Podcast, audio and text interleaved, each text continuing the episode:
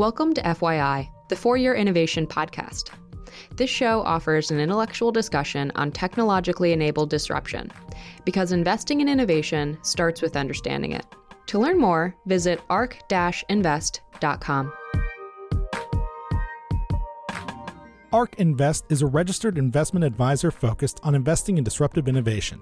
This podcast is for informational purposes only and should not be relied upon as a basis for investment decisions. It does not constitute, either explicitly or implicitly, any provision of services or products by ARK. All statements made regarding companies or securities are strictly beliefs and points of view held by ARK or podcast guests and are not endorsements or recommendations by ARK to buy, sell, or hold any security. Clients of ARK Investment Management may maintain positions in the securities discussed in this podcast.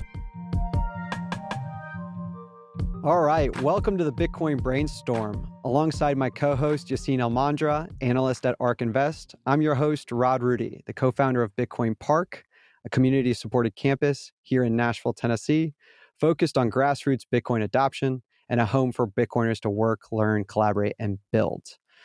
Yassine, my friend, how are you doing, first of all? I'm doing really well. Very, very excited about this conversation. Um, if you don't already know from the title, we'll, we're going to be talking AI and Bitcoin. And I think this is particularly compelling at ARK because of how often we talk about convergences across different technology platforms.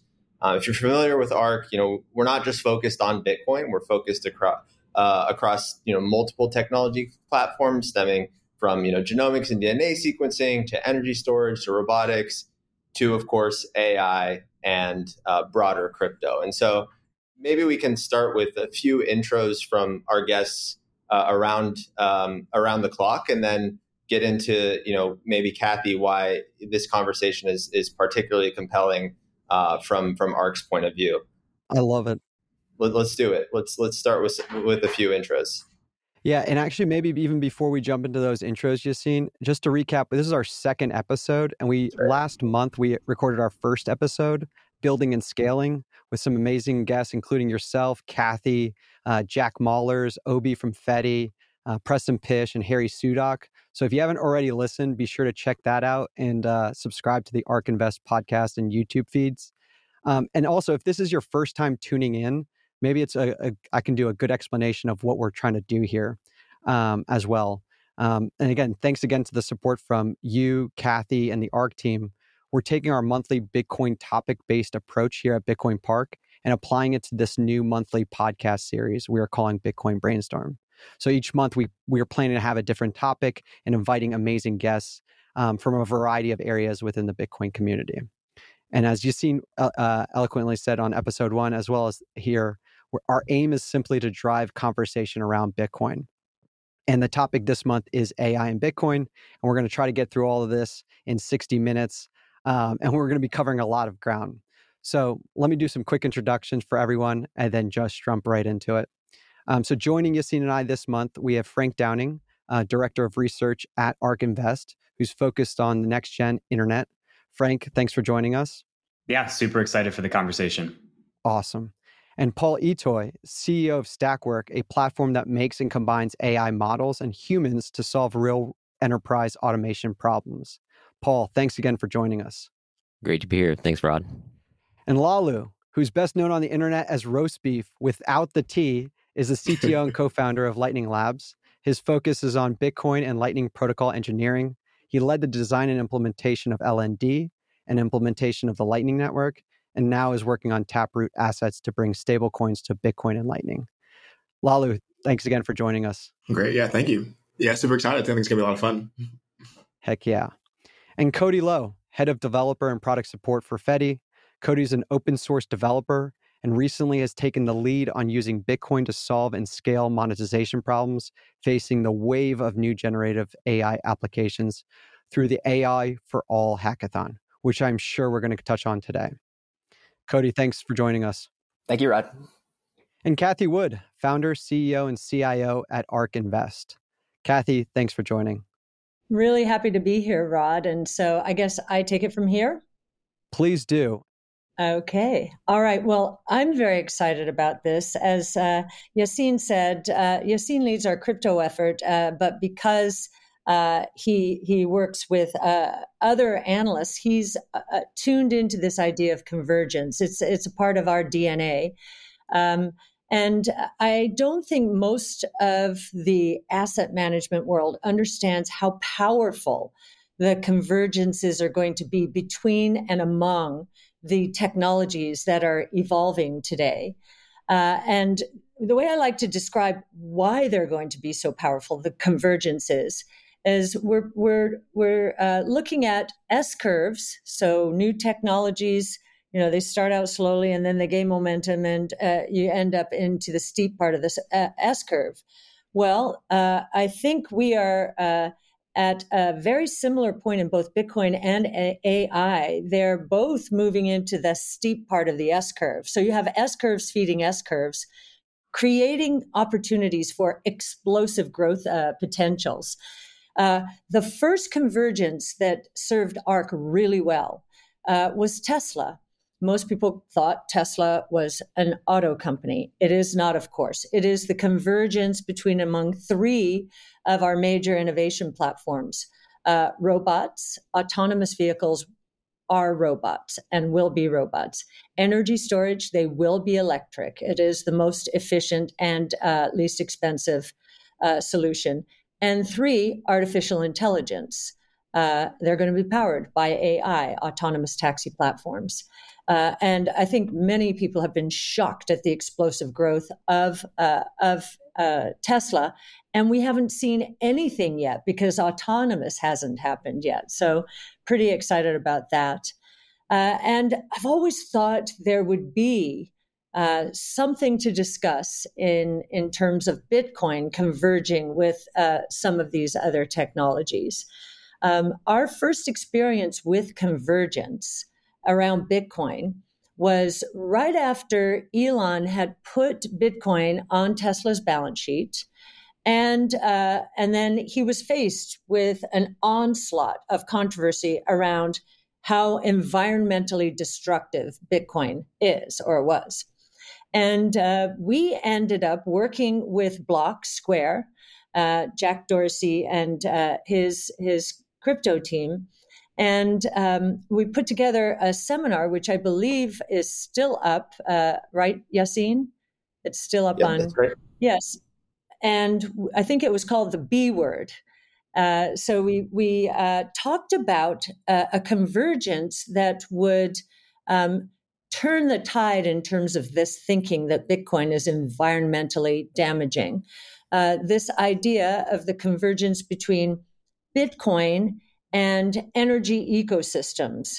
Uh, uh, it's been very interesting to watch Exxon put Bitcoin, Bitcoin machines in its natural gas fields to capture uh, the gas instead of letting it flare the excess gas into the ecosystem.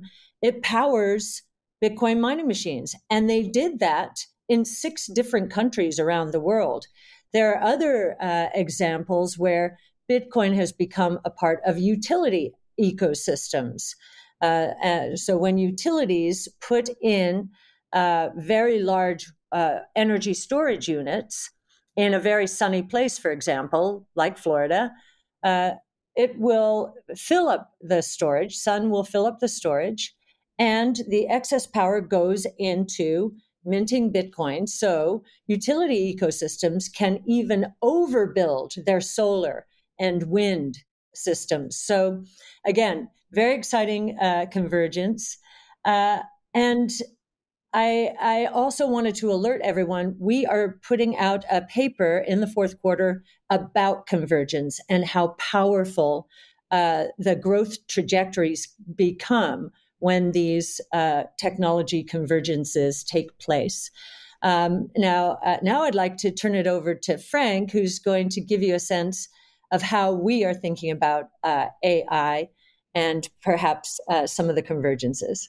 Sure. Yeah. Uh, thanks, Cathie. Um, I think what what gets us really excited about AI and, and what we're seeing now with generative AI in particular, um, this ability for uh, artificial intelligence and in, in, particular neural networks to create new content for the first time. Uh, so rather than predicting the next best ad to show somebody when they're shopping on Amazon or the next best movie for you to watch on Netflix, with generative AI along the likes of ChatGPT, we can now create content. You can ask a question and get a really thorough answer as if it was from an expert. You should still fact check it, but it's really remarkable in that capability. You can do text to, to 3D assets, uh, text to image, um, all of these things where we're able to create and produce um, usable assets for the first time. And we think that, um, especially because it's so generalizable across many different fields and many different job functions has the potential to bring tremendous productivity gains, uh, in particular to knowledge workers. Uh, so we estimate there's over, around a billion knowledge workers in the world today. These are people that are spending their days uh, at their desks and typing on their keyboards. Uh, and with generative AI, we can really uh, accelerate and, and, empower them uh, in their daily workflows um, to be much more productive. And we're already seeing that in many areas today. If you look at software development as a really good example, uh, products like GitHub Copilot uh, are already showing they can reduce the time of software developers to complete coding tasks by uh, over 50%. Uh, so you can think of that as your developers can now produce twice as much code, and they're not even only more productive. Uh, the actual satisfaction when completing coding tasks is up. So we're able to produce more, and we're happier as we're doing it, which I think is a, a really interesting outcome. Uh, you can see the same across many different domains. Graphic design with all the image models is another example.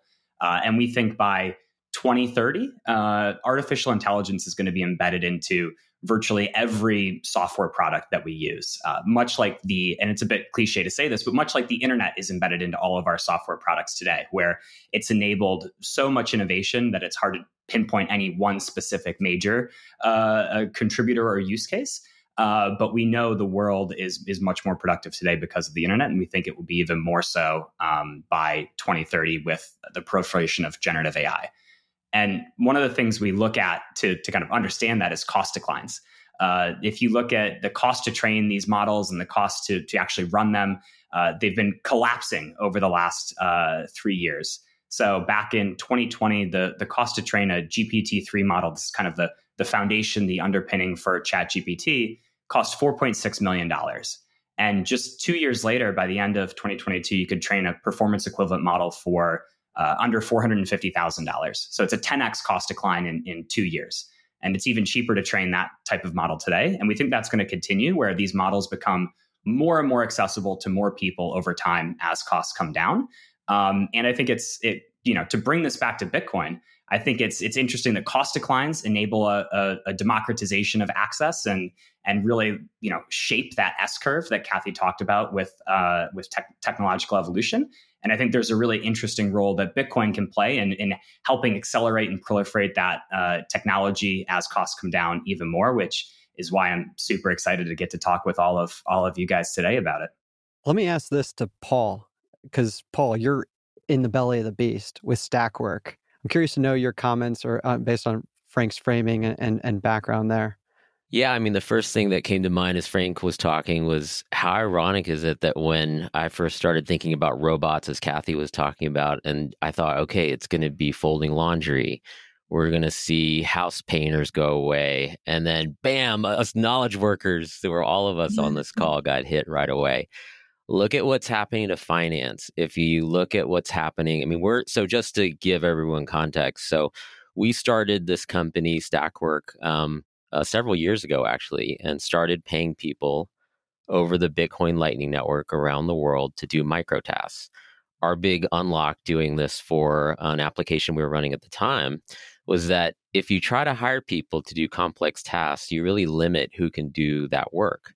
And so when we had churn and people would quit, we'd get another person. You're paying great wages at the time. Data entry for twenty to twenty five dollars an hour is good wages for data entry. But people would get so bored they'd quit. We figured out, wait a minute, if we dissected these tasks that are really 50 decisions that are going on in the human brain and then broke them down into their smallest pieces and assigned those small pieces to humans and paid them over the Lightning Network, then suddenly we had almost unlimited demand for um, the tasks. People were just snapping them up as soon as we could post them. And then also, if that person wasn't there that day, then someone else could jump in. It's almost like Henry Ford with the division of labor. You can now do that with knowledge work. And with the Lightning Network, you can pay them anywhere in the world. So it felt really amazing to get messages from people saying, hey, um, you know, even at two hours a day of this work, I'm able to actually afford to to rent my house. Depending on where you live, that income can be major. And I said, Hey, do you know? I mean, we had people sign up who didn't know what Bitcoin was, had no idea what was going on. So having this kind of be able to um, digitize work, send it anywhere in the world, digitize money, send it to the person doing the work. Um, I think most people don't realize that Bitcoin and Lightning is also a data network as well. So being able to send data in the form of work, receive data in the form of an answer back, and then give them real unseizable money is pretty fascinating. So I think people are not just barely aware of that happening right now.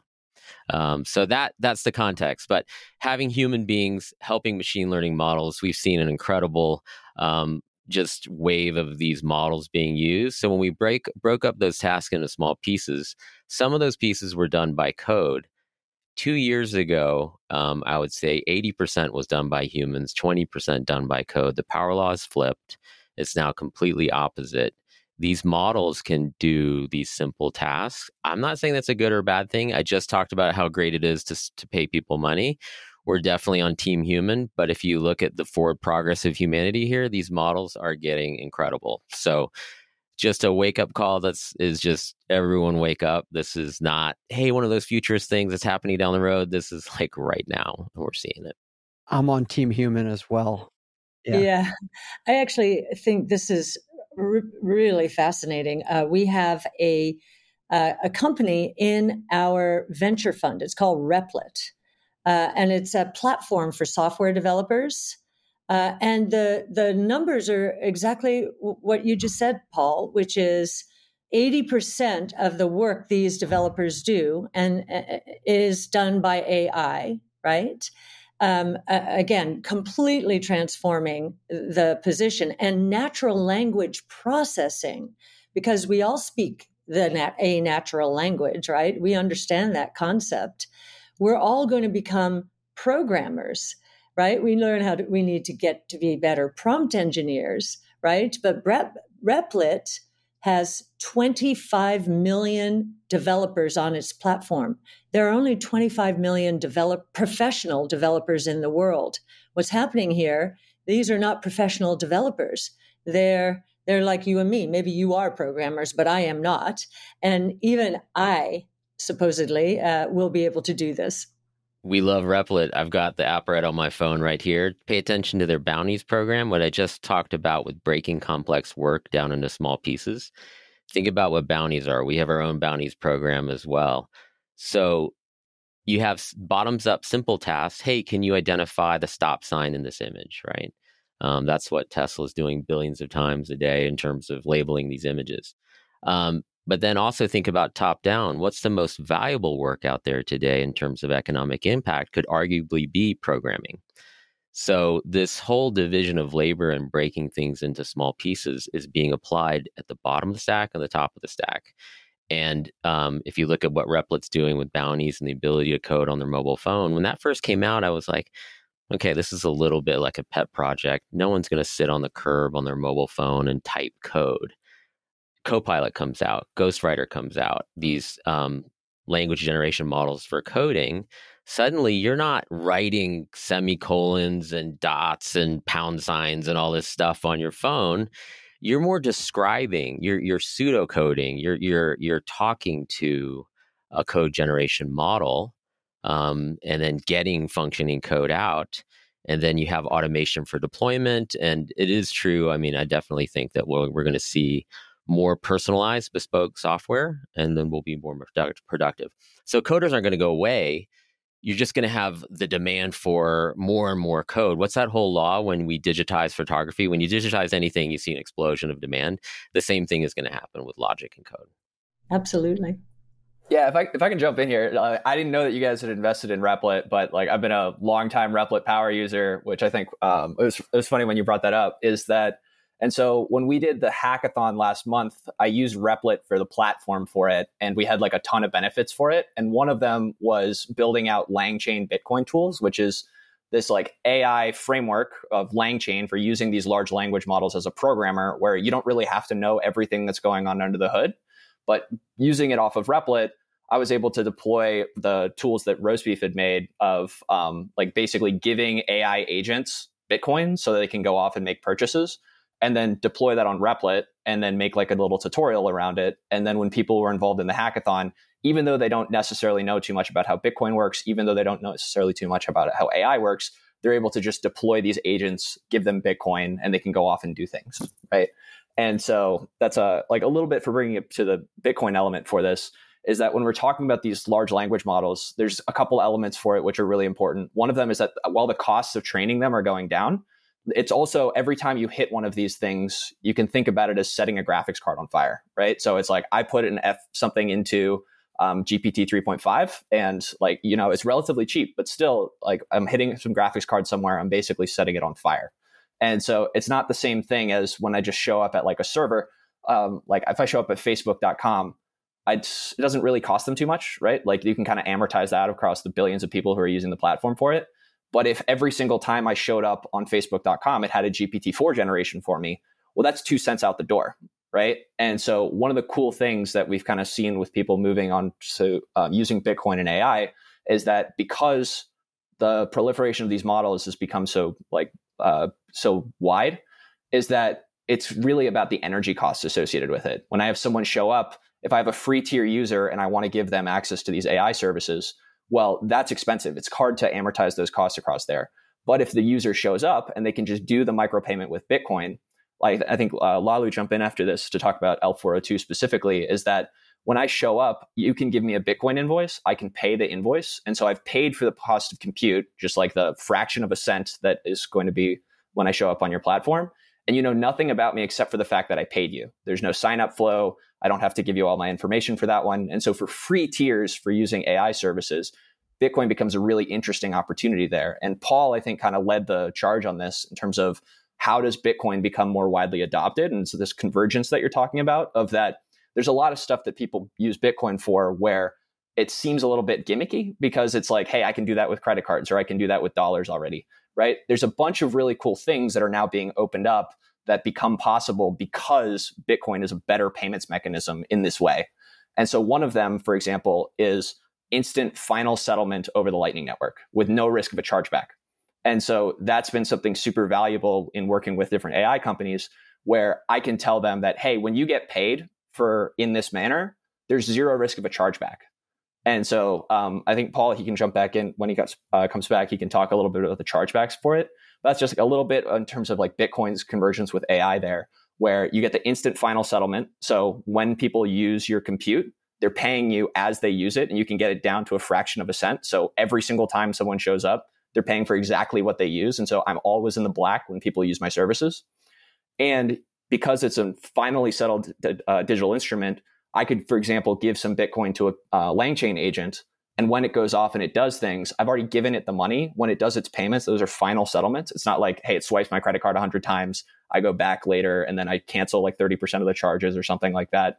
Is that you can use this better payment mechanism for when you're using AI services. So that one, I don't know if um, Roasbeef or Paul, you want to jump in and expand yeah, on that? Yeah, that's a really good point. And you know, I, I want to go back to the point around kind of like aligning costs, right? I think this is like one of the things that like you know Kody and I did, did, this hackathon. That's when we sort of like got together and kind of like you know combined a bunch of ideas that we had going on. One thing we realized that like whenever people had these AI apps, basically because they actually had their API key on the hook, they would you know if they went viral, they, they would basically have like a, a, credit card bill of thousands of dollars, basically, right? So it's kind of like a, a, weird incentive where it's like, a, you know, if you want to go go viral, basically you need to be ready to like actually have money just to you know uh, kind of like offload that stuff, right? So one cool thing about the way uh, some of the cool tools that we uh, created is that like this actually allows the user to basically help you know the uh, the creator aligns with the cost, right? I can pay one satoshi basically for a given query, basically, and then at that point, maybe maybe the uh, creator can actually either break even or monetize a little bit over time, right? Rather than like everything you know being free from the get go, this is basically a way to kind of like align the cost, you know, on that level, right? And related to this, something that I made, I think in like you know 2019 or so, was something called uh, L402, right? So what it is, it's basically kind of like a way to sort of like embed uh, Bitcoin micropayment with regular API calls, right?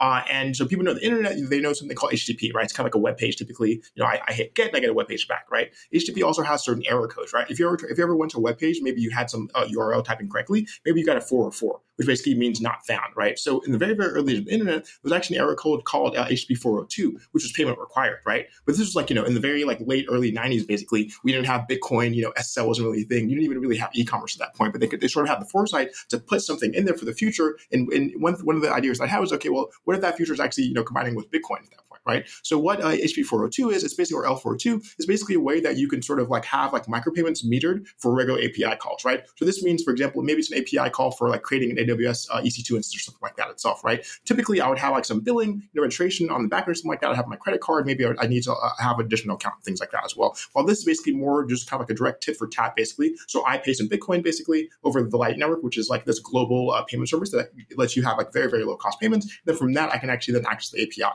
And the really cool thing about the combination of something like you know the LLM platform APIs with Lightning is that like typically many of these APIs they they charge like by the token, right? So maybe like you're typing in you know a particular word that's like you know a few tokens, right? Maybe the tokens are a few cents, or something like that, right? But Lightning is very unique in that it can actually send very very small amounts of money, right? So Lightning can send even you know less than one cent, maybe like a third of a cent or even a tenth of a cent, basically very very very small micropayment type of money. So now at this point I can basically do a very much direct you know tit for tat type basis, basically, right? And this is really cool because now I can actually just like pay as I go and actually stream this money to the AI bot or maybe these other platforms, basically. This is really cool because now, number one, this allows things to go a lot more globally because now there's no necessary identity required, you know, necessarily, right? Maybe there's no credit card as well, too. And the other cool thing now is, okay, well, you know, if there's no identity needed, there's no credit card needed, all you need is Bitcoin. You know, these AI models, they, they themselves basically compose like, you know, billions of like, you can say like integer to floating point values, right? You know, and a private key is just another, uh, you know, integer value, basically, right? So now we can actually embed these, uh, you know, this private key inside the AI model itself and actually let it hold Bitcoin and actually then interact with, with the greater world and actually to do things like maybe, you know, buy a GPU card, you know, run something on Replit. So this is really cool because now you have like, once again, this convergence going on, right?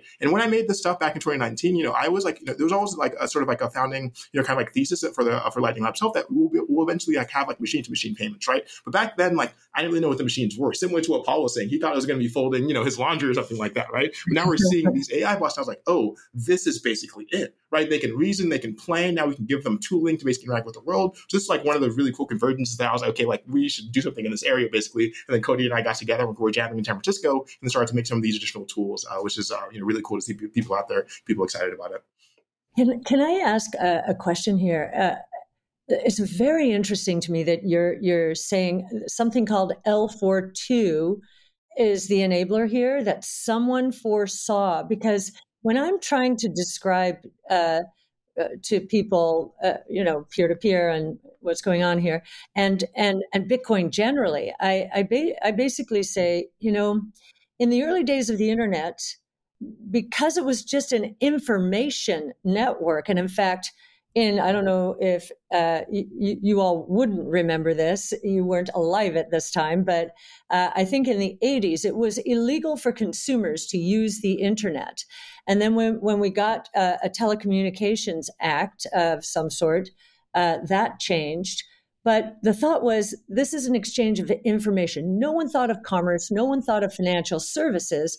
And so when I'm trying to explain what's happening now, with blockchain uh, technology is I said, this is the layer they forgot to build in.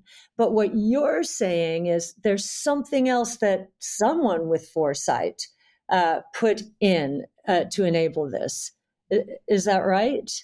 Yeah, exactly. Right. So, you know, the error code is the uh, the 402 error code and our protocol is called L402 or Lightning HTTP 402, right? I think that's a really good point around kind of like it being an information, uh, you know, network basically. I think one of the biggest revelations with Bitcoin is that like, okay, well, you know, a, a money can now also be information, right? The money yes, is actually just absolutely. a sort of like, you know, 256 bit integer, right? So I think that was like the big thing. And I think then as well, like, you know, we didn't necessarily have, you know, things like, um, you know, encryption on the web, right? Which basically enables e-commerce because you know, before I, I would want to put my credit card over the, over the wire because otherwise it'd basically be in plain text. So once we actually had encryption on the internet, then they were able to actually make a payment system. But the payment system that they created wasn't internet native, right? There were these companies, you know, Visa, MasterCard, basically that were on the edges and also you know, adding additional costs, things like that. Now we have Bitcoin, which is actually the internet native currency and something that can actually be used very, very directly, right? And the cool thing about, you know, the Light Network itself is that it's global and it's instant settlement and very, very low cost as well, too, right? So now all of a sudden I can basically pay for a given token on an LLM or even anything, you know, smaller beyond that. So it's really cool kind of convergence there uh, that once again, like you're saying, someone had the foresight, okay, we don't necessarily know what's going to be in the future, But let's add that error code there.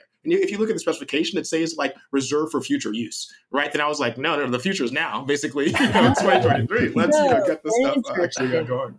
so yeah, yeah. Um, I, I would, I would love to add add just some insight from from our research to maybe help summarize or visualize this for people. Um, the the traditional payment flow, what connects a, a buyer to a seller, is, is, more complicated than what you think when you just go up and swipe your card at a register and you get your cup of coffee. There's there's at least four parties involved between you and the seller. There's the the payment service provider, the either the the Stripe online or the the Square terminal in the in the uh, kiosk in the uh, coffee shop. There's the the merchant's bank, so the bank of the per- person you're purchasing from.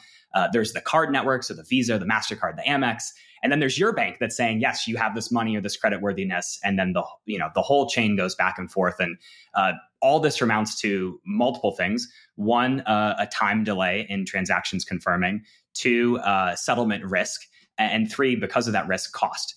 Uh, so we've estimated uh, anywhere from on average like 250 basis points on a transaction or 2.5% uh, to pay all these parties for processing these transactions. Uh, and what internet native money with Bitcoin enables is the buyer and seller to be connected directly, which is this internet native money that didn't exist in the 90s when the HTTP 402 concept was created, which really needed internet native money to work. And what you know these guys at lightning labs have been working on is basically using bitcoin to fill that gap and connect buyers and sellers more directly and taking out those intermediaries and reducing fees and, and increasing the speed of settlement. Um, and for anybody who's listening to things like oh well you know it's so easy to still use a credit card. Why do i care about those intermediaries or the fees? Because the consumer usually doesn't see it. You're, the, the merchant is paying for it or, or your bank is paying for it in some way. Uh, and and getting denied access to these services, especially internationally, happens. But even in at ARK, we've had this issue. We have a corporate Amex that we use to pay for certain services. And I tried to sign up the entire research team uh, for ChatGPT subscriptions, and either Amex or OpenAI had a problem with it. And we literally got blocked and we couldn't pay for it. And if that service was available for payment via Bitcoin and didn't need to go through the card networks, uh, that really wouldn't have been a problem. And OpenAI could launch their services much more broadly if there was a neutral uh, internet native payment standard in Bitcoin. Um, so, so the use case and the need is really there today, and it can dramatically simplify the payment flow. Uh, I was just going to point out on on Frank's thing, we have a situation with these AI models where you have a digital good. I came from some work in telecom with voice over IP. You incur a cost, and the product is gone. When someone gets a fake credit card and makes phone calls, if you ever in the 90s and aughts, if you ever drove around certain neighborhoods, you would see lines by payphones. So, why were 15 people lined up at a payphone on a corner? I always stop and ask, what's going on here? Someone had a credit card that they got, it's not theirs, and those 15 people were making international phone calls on that credit card. And the phone company incurs those charges, and you paid for that bandwidth for that phone call to tying up that copper line. But the asymmetry is the product is gone. The person has completed the transaction and got the benefit of the product. When you type in the ChatGPT 4 and ask a question, OpenAI is paying for that inference. As soon as you hit the return, that GPU cycle is gone. The opportunity cost of using that GPU is gone. Now, we have a mismatch here because the credit card system is operating on a different reality. So, the settlement description that Frank just described um, OpenAI thinks they have a credit card on file. They believe they have incremented their ledger for your charge for your prompt that that they just paid for. That money's gone, um, but it's up to sixty days, ninety days to actually contest that charge. The money is then pulled from the merchant's bank account. This is a very painful for any merchant that ever accepts credit cards. The money that you think you have, you actually don't have. When you sign up for that issuing card agreement, you're agreeing that the issuing bank can pull that money from your account. And that's when you contest charges and have fraud. So um, think about this for telecom that the digital good is gone, the credit card liability still lingers. Now think about that for these models and these viral um, OpenAI models. They're being paid with credit cards. You go to Hugging Face, pay with a credit card. Go to Replit, pay with a credit card. You're using compute that's forever gone, electricity, all that stuff but the money isn't real yet. Like, I hope this is like inbraining in everyone's brain. Wait a minute, this is a huge mismatch. Now, insert Lightning Labs and what Roasbeef did with an L402, and you're moving Satoshis over the moment that the good is used. And we're talking about hundredths of a penny. There's no counterparty risk. Um, I cannot reach into Lightning Labs wallet and pull back uh, the money. So this is an incredible um, step forward that I think any business owners out there who feel this pain, uh, it's beyond just the financial pain. It's like the emotional pain. You put so much into your product, you think you sold something, you think you earned this money, and then the system pulls it back from you it's uh, I'm still you can tell I'm still infuriated by it to this day. And so when I see these um, model companies out there hosting these things, I'm like, hey, I've been there. I know what you guys are about to run into. You're going to be running into the biggest credit card. Look how easy it is to get credit cards on the dark web. So um, I think they're feeling a lot of heat from this, and they're feeling a lot of pain. So that's kind of the why should you pay attention to this and do this right away? There's a dollars and cents reason to do it right now, and it's honestly the first developed economy use case for Lightning I've seen. Every other use case of Lightning that we deal with is in emerging markets, the global south. Um, how do I get work? How do I get paid? That's the whole thing that um, not even on anyone's radar here. There's no one walking around a suburb of San Diego thinking about how do I earn Bitcoin right now. It's just not that common. So, but this is actually every company's dealing with this. Go ahead. Yeah, no, I was just going to say it's it's not just dollar and cents. What you're really saying, and I think what Frank was describing was you're lowering the risks of this payment, uh, actually almost eliminating the risk of the pay. You are eliminating the risk of the payment. That's crazy. The reason we pay two and yeah. a half to four percent uh, for, or, or the merchant has to take that hit, is because you know these I call them middlemen and I think on our last Bitcoin uh, brainstorm, it was like light bulb went on. No, there's a lot of risk. There's a lot of risk cascading through the system.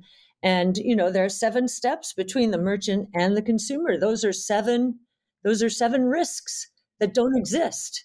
And compound that on the supply chain. When we globalize things, I'm not just talking about one hop from the store to the buyer, from the store owner to the distributor, distributor, follow that supply chain all the way up. What's in between all those? Net 30, 60 day contest cycles. So, your view of reality, your resolution on what your reality is, is incredibly imprecise because for that product to hit me, I have got six levels of net 30 stacked all the way back to some factory in China, right? There's counterparty risk along that entire chain. And so what we're talking about right now is we're starting with this little consumer B- B2C model with a person with a credit card making fake phone calls or or ripping off OpenAI with a with a fake card. But if you actually extrapolate this all the way back out to the economy and what can happen is when you eliminate counterparty risk, suddenly you start going, why does my invoice all say net 30? We've accepted this whole thing of net 30 forever. Mm-hmm. Why? Mm-hmm. Because the payment system is so inefficient. I got to give myself 30 days to process a payment? That's absurd. And so you add globalization to that, and now you have this ridiculous bungee cord of train cars just slamming against each other, creating incredible inefficiencies in the economy. So uh, that's off the AI topic, but um, I would say AI is a very focused version of this problem. Um, and then, not to mention, if you think about all this impactful technology, ChatGPT 4, my kids use it, it's amazing. Who has access to that? People with a credit card who can afford $20 a month to pay.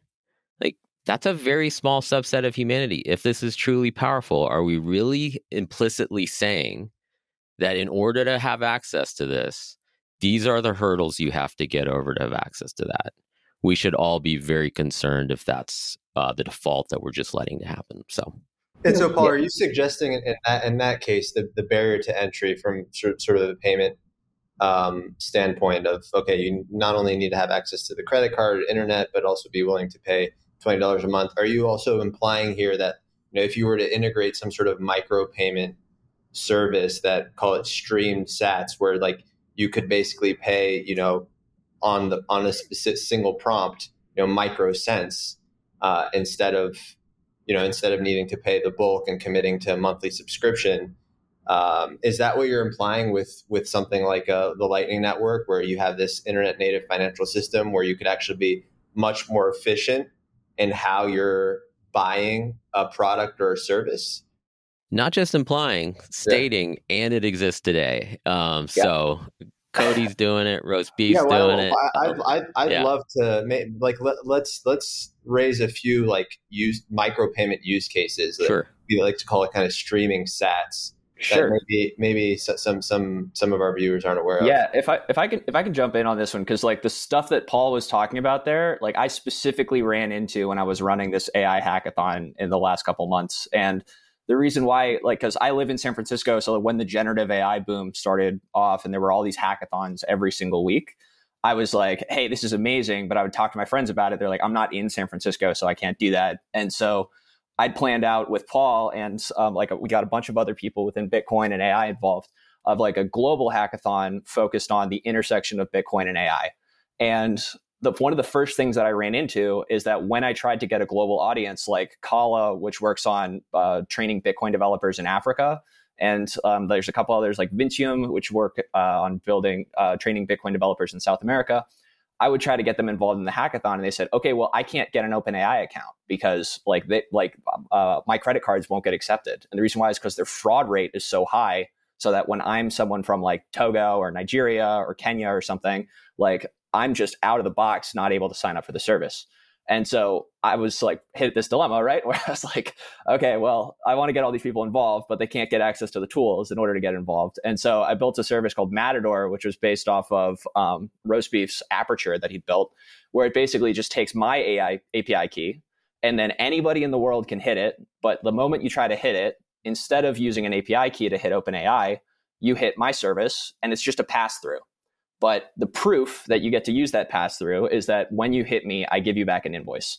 And so I've got like a demo of it. Of it's like matador-ai.replit.app. Like I think it's currently up right now, and I'm rewriting it right now. But that was something that a bunch of people used already because they didn't want to set up, either couldn't sign up for the service because they couldn't afford it, or they just couldn't even get their credit card approved in order to do it. But they were able to use those tools because they were able to ping off my AI key. And this is something super super important when i'm talking to the different ai companies for this because like i said before is that and paul was like totally on top of this of that for a lot of stuff with bitcoin where we're trying to say hey accept bitcoin versus dollars or whatever right? Like dollars there's so much infrastructure. It's got the regulatory clarity. It's got all that. It's a lot easier for people for this.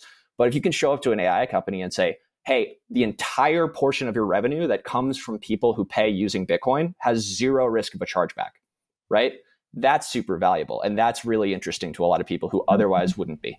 And so that's like a very specific use case where I already saw it, where there were like developers who wanted to use these tools who couldn't because they couldn't afford it or their credit cards couldn't get approved, who could use my service for it. And it's just a pass through, right? And ideally, I'd like, I don't even want to run the pass through. Like, I just want to give like the 402 to the company doing it because, and this is something that just kind of the last moment before this is that I think that the thing that a lot of people are running into right now, where they can kind of see this most obviously, is like everybody is scraping everybody else all the time for training data, right? So like Twitter has been talking about this like the last couple weeks. Everybody's sort of talking about this of that because all everyone's scraping everybody else, all of your APIs are getting hit, all of your services are getting hit. You've got people and they're just bots and like they're not paying for it. But instead of giving you back an unauthorized error, right? Like, why are you unauthorized to use my service? Well, because you haven't paid me right? What's really powerful about the 402 error code is that when you hit my service, in the process of denying you, I'm also telling you how you can access it, right? And in exactly that amount that you would need to access it. So every time someone hits my service, instead of just saying no, I say, if you pay, right? And so that's something that like I've been talking to some companies about this who do authorization and they're trying to identify humans versus bots.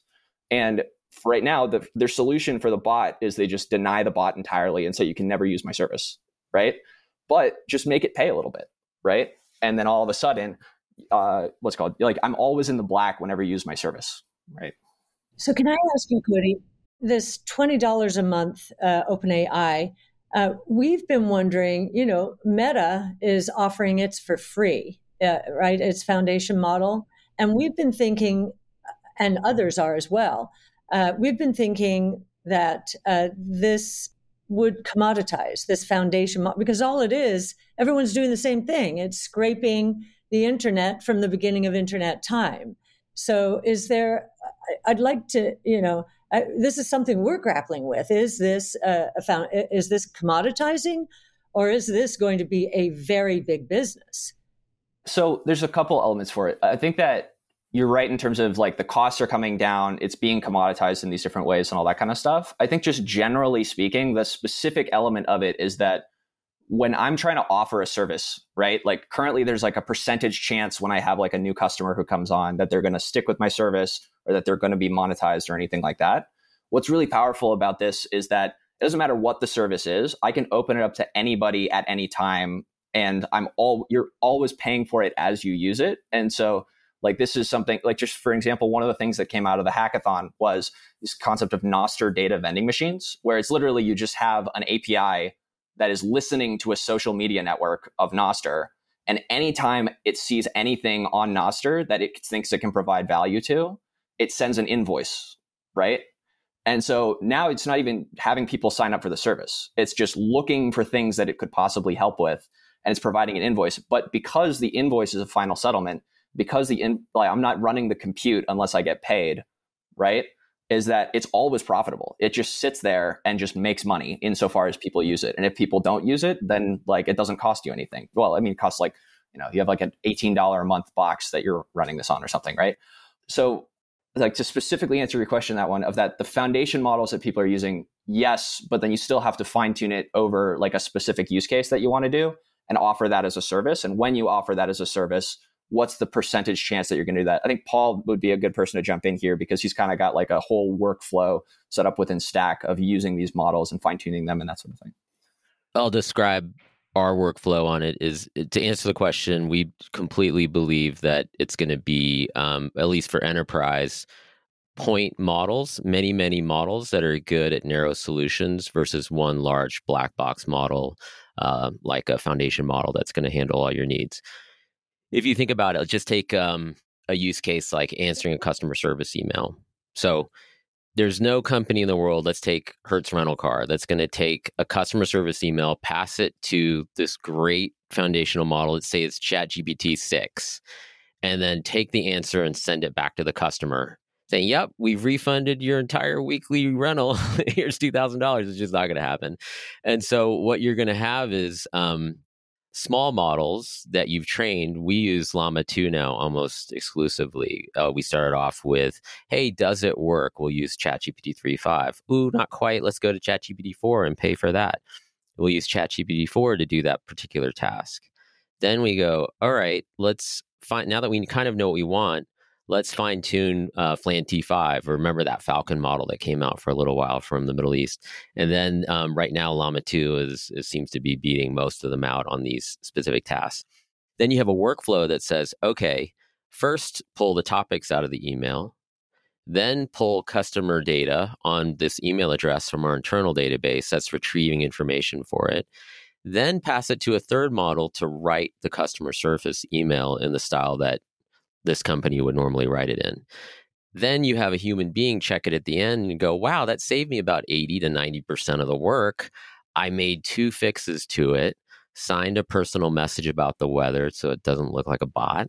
And then I went ahead and hit send. So this is like the Centaur model. You know, it's human with an AI assist. And I think that that's going to exist for the foreseeable future. And so that's why we focused on the entire thing is the workflow models are going to model you know you're always going to need humans um, and then we just kind of don't care which one is better necessarily we just plug in the best solution for that particular step um, and then whenever possible we're paying with bitcoin along the way. So hopefully that answers the question yeah, and, and one last thing to add on, Cathie. I think even if the the cost of the actual model is is completely collapses and it's open source and open source is the best model and you can download it for free, the unavoidable cost remains of the actual electricity costs and your hardware, yeah. whoever is bearing the hardware expense yeah. um, to to actually run the model. Um, so so those costs will will remain.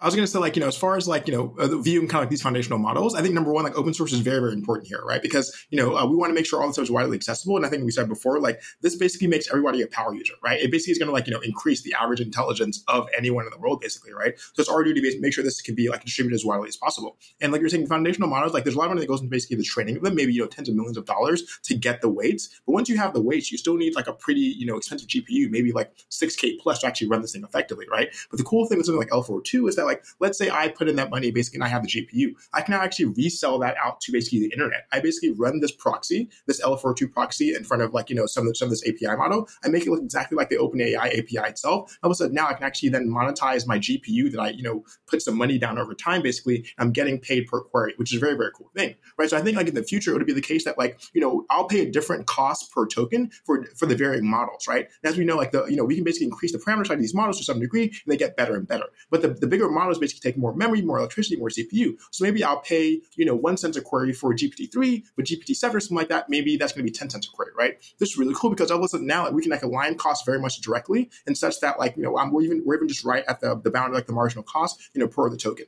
So now we have these open models. We can use L402 to basically distribute them around the world, basically have people pay for them. And now we can actually distribute this a lot more widely. And I think as Frank was saying now, like this is really cool for these uh, API platforms as well, because now they can launch globally from day one. They don't need to say, oh, we added Nigeria, we added, you know, China, we added, uh, uh, you know, uh, South America or, South Africa, like that. They, they're basically, you know, hitting the launch button and it's global from day one. It's really cool because now everyone around the world can access this stuff. And all these, you know, uh, teams around the world in these developing countries that are, you know, hungry to learn and, uh, you know, just further themselves, we now have this very, very cool outlet, uh, both on the side of them, you know, being able to interact with these tools, but then also on the other end, people being able to provide these services to them in a way that's very much open and very low cost and using all these open standards, open source models. So we have like a really cool open source stack now. Like all of our tooling is open source, the model's open source, uh, and this is basically now when all this, you know, the cost goes to zero. Now we can actually build on top of that and innovate a lot more.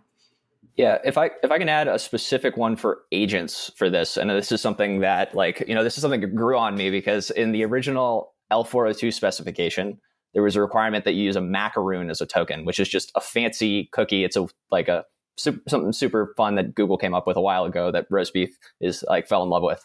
And um, but basically, what's super cool about these macaroons is like it's like an API token. It's like I give you a key, and what's cool about a macaroon is that you can take the key, add additional restrictions to it, and give it to someone else, and they can use the same key that uh, I gave to you initially. And this becomes really powerful with agents, right? And this is something that like people have started working on uh, as a way to make agents more production ready and make them more valuable. Is that I can, for example, give a macaroon that gives access to a Bitcoin node to an agent and now the agent has a budget. And so the agent can self evaluate when I give it a task and say, do, can I do this myself? Do I need a human for this? Do I need some other resource for this or something? And use that budget in order to purchase access to the things that it needs, or like purchase to post a bounty or something onto Stakwork so that some this human solves the problem that the agent needs done so it can continue with what it was doing. I think Paul's made some moves in this direction as well, but that's something that like I found super cool of that you can give a budget to an agent and then if you ask it to do something that it can't do by itself it can either purchase resources or post a bounty so that a human does it for it and then it can continue with what it was doing. And that's just a way because the way that you the problem with agents and some of these large language models that people are running into is that it's really really hard to tell it all of the tools that it has available while keeping it also specified on the specific task you're trying to do. But the way that you solve specialization within a market economy is money right? Is that I get really good at one thing and I pay other people who are good at those other things to do those things. And so you give the agent some money, the agent can go do things. And when it can't do the specific thing by itself, it pays for that component of it that it needs to have someone else do. Right. To, so. to give a, an example of this that I've made up and would love to put to you guys to see if it accurately represents this. This is how I explain it to other people because I find this concept really fascinating is like you can go to ChatGPT and say, how would I create a new ad campaign for my new product? And it'll probably do a good job of walking you step by step. You come up with kind of your your thesis and your then you do your graphic design and then and i'm simplifying and then you you buy ad inventory on google and you and you deploy your campaign. But then if you say go do it it's actually going to be not able to do it because it's just within these walls of of openai's chat window. And the idea of an ai agent in general is a, a combination of models that, that you can basically form to to act more autonomous autonomously and go engage in the real world uh, so they can go reach out to services and enact whatever your vision is. But the problem you run into very quickly is my model probably needs to actually be able to pay for things to get stuff done. My model's not an expert in graphic design and it can't create images. So maybe it needs to go contract out to an image model, like a stable diffusion model. And then my model isn't Google AdWords. And so it needs to be able to pay Google to get ad inventory and deploy your campaign. And what this kind of combination of frameworks that Lightning Labs has built for uh, using L402 basically would allow an agent to hold a Bitcoin balance and then interact with these services, the ones that allow token gated payments, what we spent, you know, the last half hour talking about, uh, and interact and, and be basically its own power user, able to be much more autonomous in going about its work and basically fulfilling your task uh, to a greater extent than it could have been possible without internet native payments that these systems accept. Is this already taking off so that you can the the scenario that Frank just described? Is it happening and is this spreading like wildfire or is this a labor of love trying to you know educate fair question it, uh, it's happening. So, uh, yeah, sorry, it's happening. Like uh, you know, a lot of the tools are open source. So, for example, like uh, there's something called LangChain, which is this like sort of like uh, API framework or uh, library to basically make agents, right? And so, what we did, or in concert with you know Kody and myself, we were Lightning Labs, know, we basically gave it the ability to actually hold Bitcoin itself, right? so this basically means they can hold the Bitcoin, you can ask it questions, they can then start to use that. Then we gave the ability to actually navigate these L402 payment API gateways, basically. So, kind of like handling the error code, you know, constructing the request and then sending it back as well too. So all the primitives are there now, and then so you can say now like what's the missing piece is like these companies starting to actually run this uh, you know proxy basically in front of the APIs, right? And it's uh, it's, it's something where it's like like what could you saying it's more or less just like a pass through. So I think it's something that like I think has the most potential, and I think is when you get like sort of the most sci-fi you know kind of like uh, you know future type of thing basically of this thing able to sort of like you know hold the funds, maybe can manage individuals, maybe can even like grow its you know funds over time. I think the most important thing is basically you're able to actually sandbox this thing by like giving it a very set budget of money, right? It's not going to go away and run away with your credit card and have a few thousand dollar credit card bill. It's going to run out of, you know, uh, Satoshis at some point, right? But it can, it can recognize that potentially and then even maybe, you know, become its own sort of like a uh, service itself. So I can imagine even agents in the future paying other agents basically for particular tasks, right? Maybe one task is very, very good at particular translation or, you know, data summary, or like you were saying, kind of like you know, image generation, basically. You can imagine this sort of like commerce web of these agents paying each other and even other humans as well. Because, you know, because all this stuff is programmatic, you don't necessarily know if it's a human or an agent or, or dog, right? You know, as they say, you know, back in the day. So I think that's the, the cool part there. But I think it's still a little bit early, and this is where we think it's going to be going. Um, but at least today, like the barrier isn't necessarily there. It's just a matter of kind of like selling that use case and getting those integration points into place. Yeah, I, I can I can add um, some specific examples from, and then let's go back to Paul because like I, I know I know the example that he's going to bring up. it's a very exciting one and it's very interesting. Um, but the of the last month when I was working with AI companies of trying to get them to add this, of that they kind of get the argument, they get the use case. The specific issue that they run into is that now I'm accepting Bitcoin on the balance sheet, right? And so you go to the developer who's very excited about adding this, who kind of gets it and sees how it could be integrated and then he has to go to the back office and go ask one of the lawyers or ask one of the people involved in compliance of now we're going to be accepting bitcoin right of how do we handle it? How do we custody it? That's like a whole separate step for that one. But what's been really cool and this is something that i didn't even know people were doing this already but i think that a bunch of bitcoiners have identified this is that you use lightning addresses or you use something like that. So in the lightning addresses i can accept bitcoin payments to like Kody at replit.app or something if I wanted to, right? Uh, I just set up a pass through for it. And so it uh, hits a Bitcoin node, gets an invoice, and you can pay it to that one. So people can pay Kody at replit.app. But one of the cool things you can do is you can use one of these services that will swap that into dollars. And so the thing hitting the business's balance sheet is dollars, not Bitcoin. And so then at that point, one of the things this has been like kind of useful in terms of getting people to start moving in this direction is that the developer can just add accepting Bitcoin payments on the front end, but the thing hitting the business's balance sheet is dollars. And so therefore they don't have the added complexity of the capital gains, of handling the swaps, of handling all that sort of thing. And so with that primitive and this stuff available, now you kind of just the developer by himself at the company can kind of add these things in without having to get all the checks that he otherwise might have to. And that sort of sets the table for getting people to add this in. So who's the intermediary there? Who does that conversion for yeah, if you wanted to do it this way, then you would have to use some sort of service like River or Strike or IBEX Mercado or like any of these guys who handle the banking on the back end where they can deposit to your bank account. So this would not be like a purely self custodial way of doing it, but you know, if you're not going to be using Bitcoin exclusively, you're going to have some sort of intermediary or custodian or something like that. And then like maybe eventually you get like uh, stable assets like um, uh, like Taro or anything like that. Or sorry, uh, Taproot assets, right? Uh, but let's go back, uh, Paul, because you wanted to add that uh, example of how you're using agents, right? Oh, oh no, I think you guys covered it well. But yeah, I sort of, uh, I'll bring it up later. It's fine. It's fine. Okay. but there are some real world examples of uh, of these things. I was gonna, I think, speak to Frank's um, example of an ad campaign. So something that's similar uh, that we were hired to do um, by a customer that's building celebrity websites. So we went through their entire process. This is creative people, non programmers, and sort of saying, all right, we build hundreds of these sites for movie stars and whatnot a year. And they have a very clear process that starts with interacting with the artist. What are your favorite colors? All these different things. And they go all the way to a website launched on WordPress. So you end up in code and images.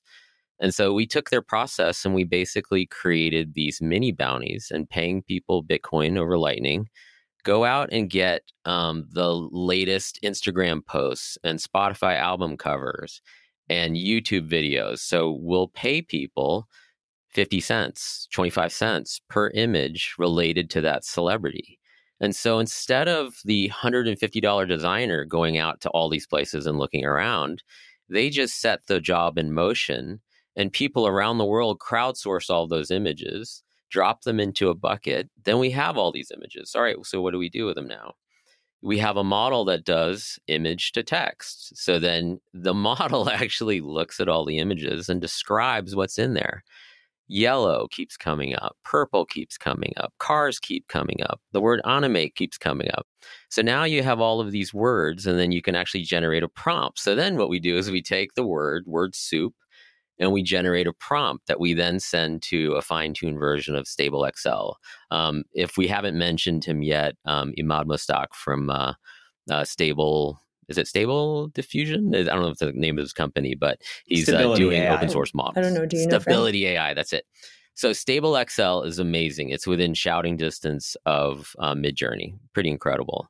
So you can pass that prompt to Stable XL, and then get back 20 comps that the designer would have taken forever to do the research, pull out the elements, generate these images. Now, are you going to send that to the artist? No, no, no. You're just getting these ideas, like all of the cognition that would be required to mix and match all those things. And you're getting to see some really creative comps. So then they take the comp. Then they can feed it back through using another model ControlNet to say, I love the pose here but I love the anime look over there. So now ControlNet on top of Stable XL gives you the pose that they're looking for, but the style from this other image. This is what we, you guys were talking about with combinatorial technology. Someone created ControlNet, someone created Stable XL, somebody created Bitcoin. All these things are working together now. You could not do what I just described without these tools. I mean, you would have been, this is the stuff where we would just been talking about these cool ideas that happen in the future. That's happening right now. There's no technical hurdles to that whole situation. What we want to see is, and this is a shout out to people or a call for startups, would be um, people creating the best models. Maybe you can fine tune Stable XL better um, than Emad can, right? And so now you have your shingle out in front of your GPU and you have this great model, you advertise it, our machine pays your machine for the use of your model. Um, at some point, someone's going to hack a Tesla to do this, and while it's sitting in the garage, it's actually cranking out inferences on top of models. But it can be any computer, can be anywhere in the world. Um, this stuff can happen. It's just, do you have GPUs? Do you have TPUs? Can you generate um, inferences? Can you run matrix math? Like that's the only question. Can you? Great, we'll pay you. And then um, we hired someone I didn't even know. The guy works in El Salvador. I've never, never met this guy. Rafael is an awesome programmer, incredible self-taught machine learning programmer. Wrote a transformer model that does specific handwriting recognition for our company that beat the pants off of Azure and also AWS's um, Textract. So Eh, we got a bill for $47,000 last month for Textract. That is so wrong. if you think about how wow. badly we played that. Yeah, that's a big bill. I respect uh, their ability to extract money from us. Um, so We have replaced that completely with our own transformer because we don't need Textract's features. We need it to do this. And this is, we're seeing this on the front lines every single day. And what I would love to see is Raphael's friend, who we've never met, create a model that we can use. And then we pay him via an L402 to use his model running on some unused PlayStation 5 or gaming PC in his basement. I don't care. Like, did I get the answer back? And he doesn't care because he got paid. We don't have to sign a contract. I don't have to, you know, do a vendor vetting process. It's like, hey, did I get the inference back? Was it better than Textract? If yes, I'll pay you. Done. Let's move on. So do you, do you think uh, we've talked about El Salvador? Do you think because they've deemed uh, Bitcoin legal tender that that you're going to be finding a lot more talent uh, like this there? Is that happening? I hope so. That one was completely random. He we just started working together, and I said, "By the way, where are you?" And he goes, "Oh, I'm in El Salvador." Went, oh no, no kidding. I've been ten minutes from your house, so hope to meet him one day. Um, but yes, I think there will be more talent. I think there will be more exposure for that talent to reach um, other parts of the economy. So it shouldn't matter. Your manifest destiny should not be based on where you're born and the poor monetary policy of the country you happen to be born in. You know, it's just not right. Right. If anything, what this indicates is that the the barriers to entry have just completely collapsed. Like yeah. listening to all you guys, it sound it's like there's just a hyper efficient allocation of resources now when you've kind of embedded native economics onto the internet and you don't need to ultimately trust anyone because the incentives are one in which if I'm getting paid, I don't care how you're getting there. And if I'm getting what I want, I will pay you. And so it's it's just a, a just very compelling dynamics. I think even when it comes to you know maybe I'll ask you guys like what is the what does the knowledge worker like in 10 years look like now where it's like you're almost your own startup. You're doing all these micro tasks. You're not really so you're you're sort of global in nature. So you're hopping from you know place to place, and it's like, I guess, what's the if someone asks like a guy in El Salvador, what do you do? What what is that? What is that answer? Um, I'd be I'd be curious, like what what does the next generation of, of knowledge workers actually look like with this hyper efficient allocation? Yeah, I think he could say he's like managing, you know, programming agents, right? I think it's one of the biggest yeah. things that code generation is just so good now, particularly for things like you know Llama two as well. It's almost as if everyone has like their own personal, you know, fleet of interns or even like you know domain experts as well right. too, right? So I think it goes from the level of like the programmer being able to do very very quick pro- prototyping, maybe some you know quick analysis, and even like oh, let me learn iOS development over the weekend. I can do that, but I think we'll also then have like these you know much more specialized models for particular tasks, maybe operating systems writing Bitcoin for them, whatever else. Those would be hosted elsewhere. And my ID will be able to, you know, pay them automatically using Bitcoin and Lightning, basically say, oh, do some code review. Oh, do a security review. Do a security audit, right? Things that cost so much money now because of, you know, all these additional, um, you know, risks, particularly in the Bitcoin cryptocurrency space. I think you'll be able to like, you know, farm those out more, more readily and just be able to kind of like have like a one man or one person, you know, one, one woman founding team basically for many of these really cool applications because the marginal cost is just lower dramatically. I, I, like that. I, yeah, it's like I, am a I'm a full time robot manager. Yeah, and then it's I, like, it's like how do, you, how do you get paid? Well, you know, Sats are just streamed to me. Yeah, and you hold up your phone, and it's just you know you just see the number going up.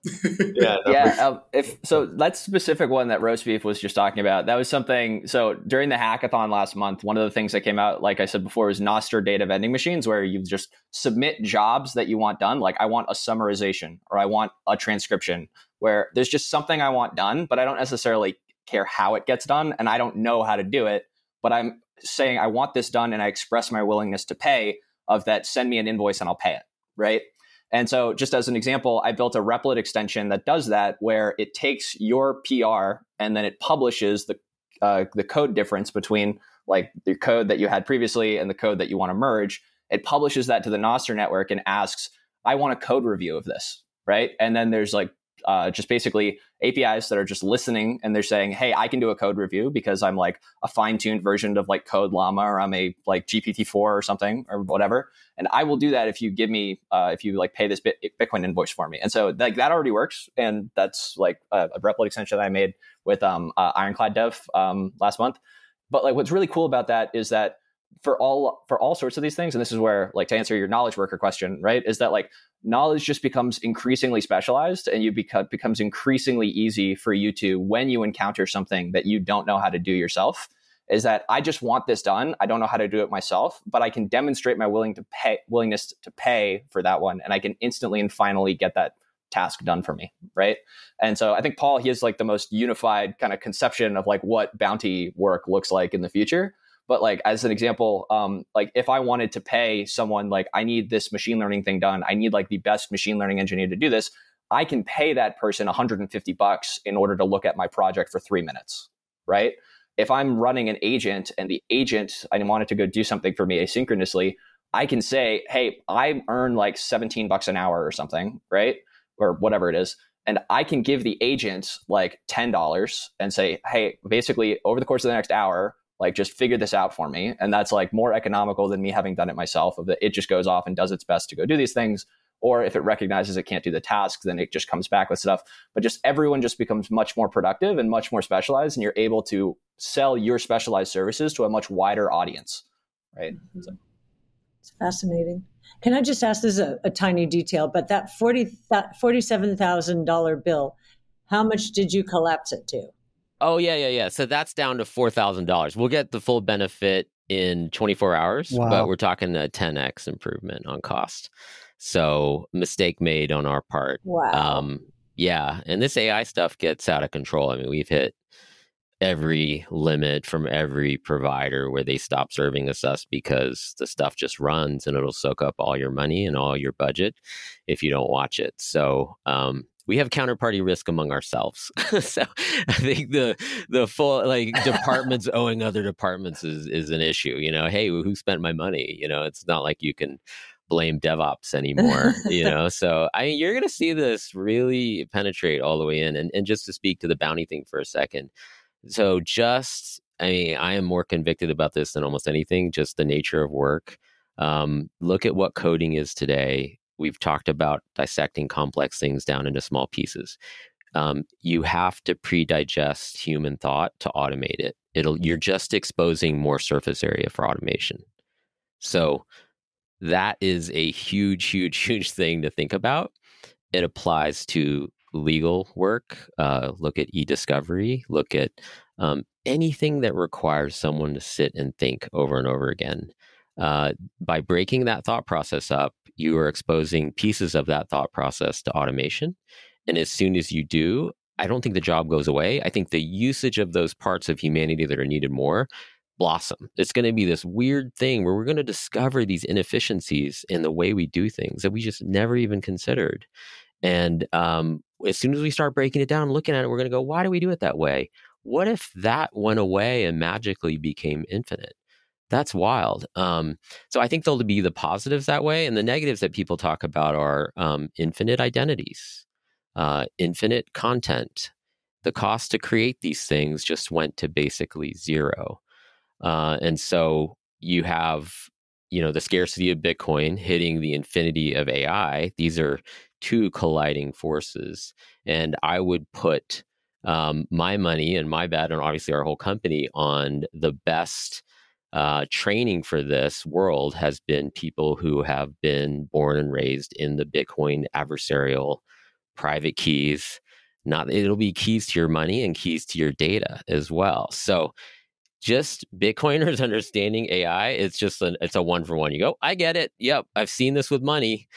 This is going to happen with identity and content. You're not going to know who to trust we're already there, you know. Uh, so it's it's an easy, easy transition, but now it's going to hit the mainstream, and it's not going to be optional. Um, you're going to be bombarded with it. You have a fixed attention span, so if you have infinite demands on your attention span, and it gets better and better, then what do you do? You have to have a defense system, which is your personal AI, right?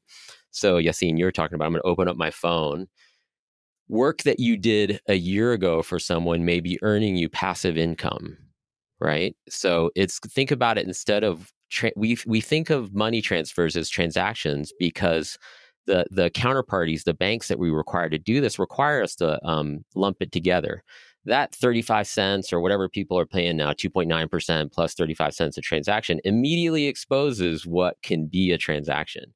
But when you get into the the streaming of money and the streaming of value, you're going to think more like what holes in the bucket are leaking money and what's pouring money to the top of the bucket, and you're just going to be thinking of it more like a plumbing system than this package system. So wallets are going to change your conception of your value in the world is going to change because the nature of the exchange of value has changed whether people recognize it or not as suspected we covered an insane amount of ground in a little over 60 minutes and i'm sure we can go on for another 60 easy uh, i think Cathie yassine frank and everybody i think we're going to need a, a, version two of this uh, discussion that's for sure.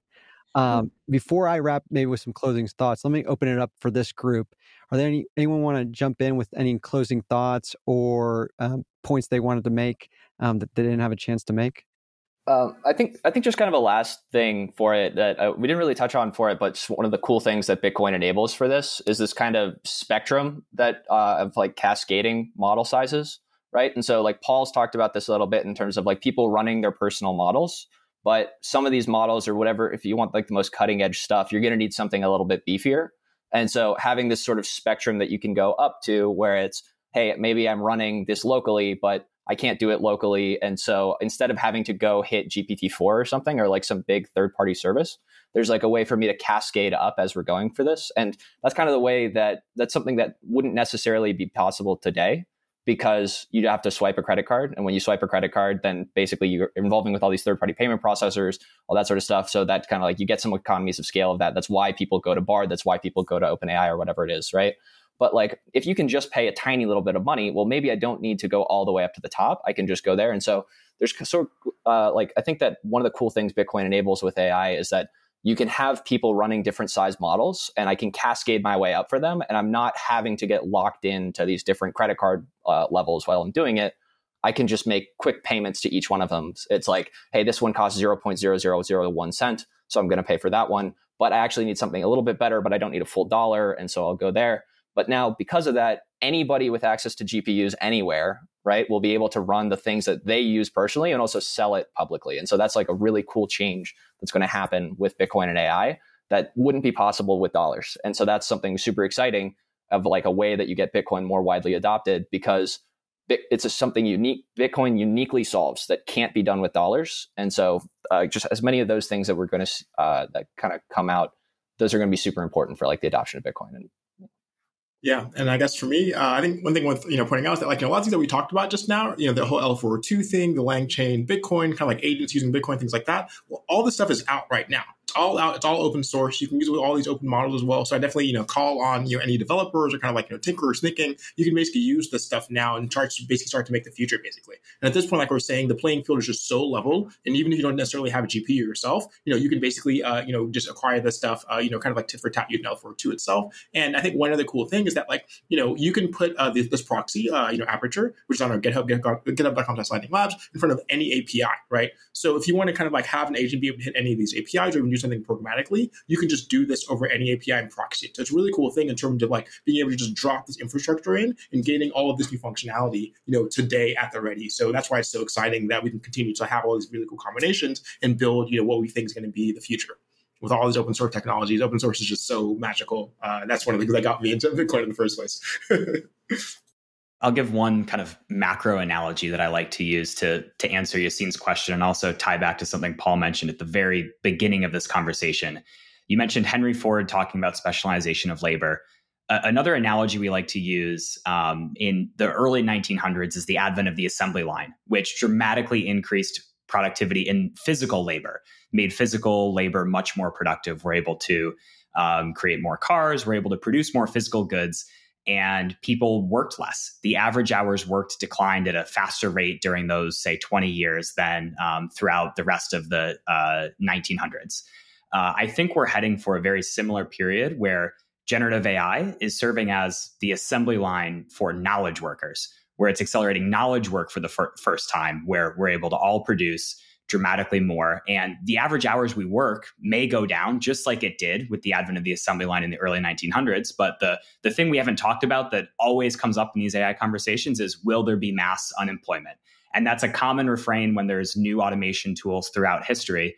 And we think, just like with the assembly line, no, there won't be. If you look at the, the data from that time period, uh, the actual unemployment rate went down, meaning people were more employed, uh, and GDP per capita went up, all while we were working less hours per day on average. And I think you could see the same thing happen over the rest of this decade with generative AI, where we are able to produce more and maybe have a more relaxed work schedule, um, all while more people are employed because uh, this technology can be distributed globally uh, to tie in the Bitcoin component. I always have aha moments when we're talking about convergences. I actually had an uh, aha moments around our first Bitcoin brainstorm as well. Uh, I guess what has hit me here, uh, it's uh, something Paul said at the end here. We're going to see, uh, I think you said clash or the collision between, you know, the infinity associated with AI and the scarcity associated with Bitcoin. And so, what does that mean? And uh, here's where I come back to uh, my economic roots, which is wow, you could have a parabolic move in the price of Bitcoin. Uh, and, and I think that will happen. I mean, we're on in record saying that. Um, but it also brings me back to okay, uh, global monetary system, means of exchange, unit of account. And so I know we're going to have uh, uh, one of these brainstorms with Art Laffer, and he's going to be poking at all of this and talking about the quantity rule versus the price rule, and you know, and and really wanting to understand the cryptography and everything. So um, I'm really happy we're doing these brainstorms. So thank you. Absolutely. And thank you to everybody. I know we touched on a number of topics. We touched on Nostr, LangChain, agents, and so on. So if you're listening all the way to this point, be sure to check out the show notes. We're going to have links to a number of great resources for you to dig in even uh, further. Again, I want to just thank all the guests for joining us, and hopefully you tune in uh, next month when we do this again. Thank you. ARK believes that the information presented is accurate and was obtained from sources that ARK believes to be reliable. However, ARK does not guarantee the accuracy or completeness of any information, and such information may be subject to change without notice from ARK. Historical results are not indications of future results. Certain of the statements contained in this podcast may be statements of future expectations and other forward looking statements that are based on ARK's current views and assumptions and involve known and unknown risks and uncertainties that could cause actual results, performance, or events to differ materially from those expressed or implied in such statements.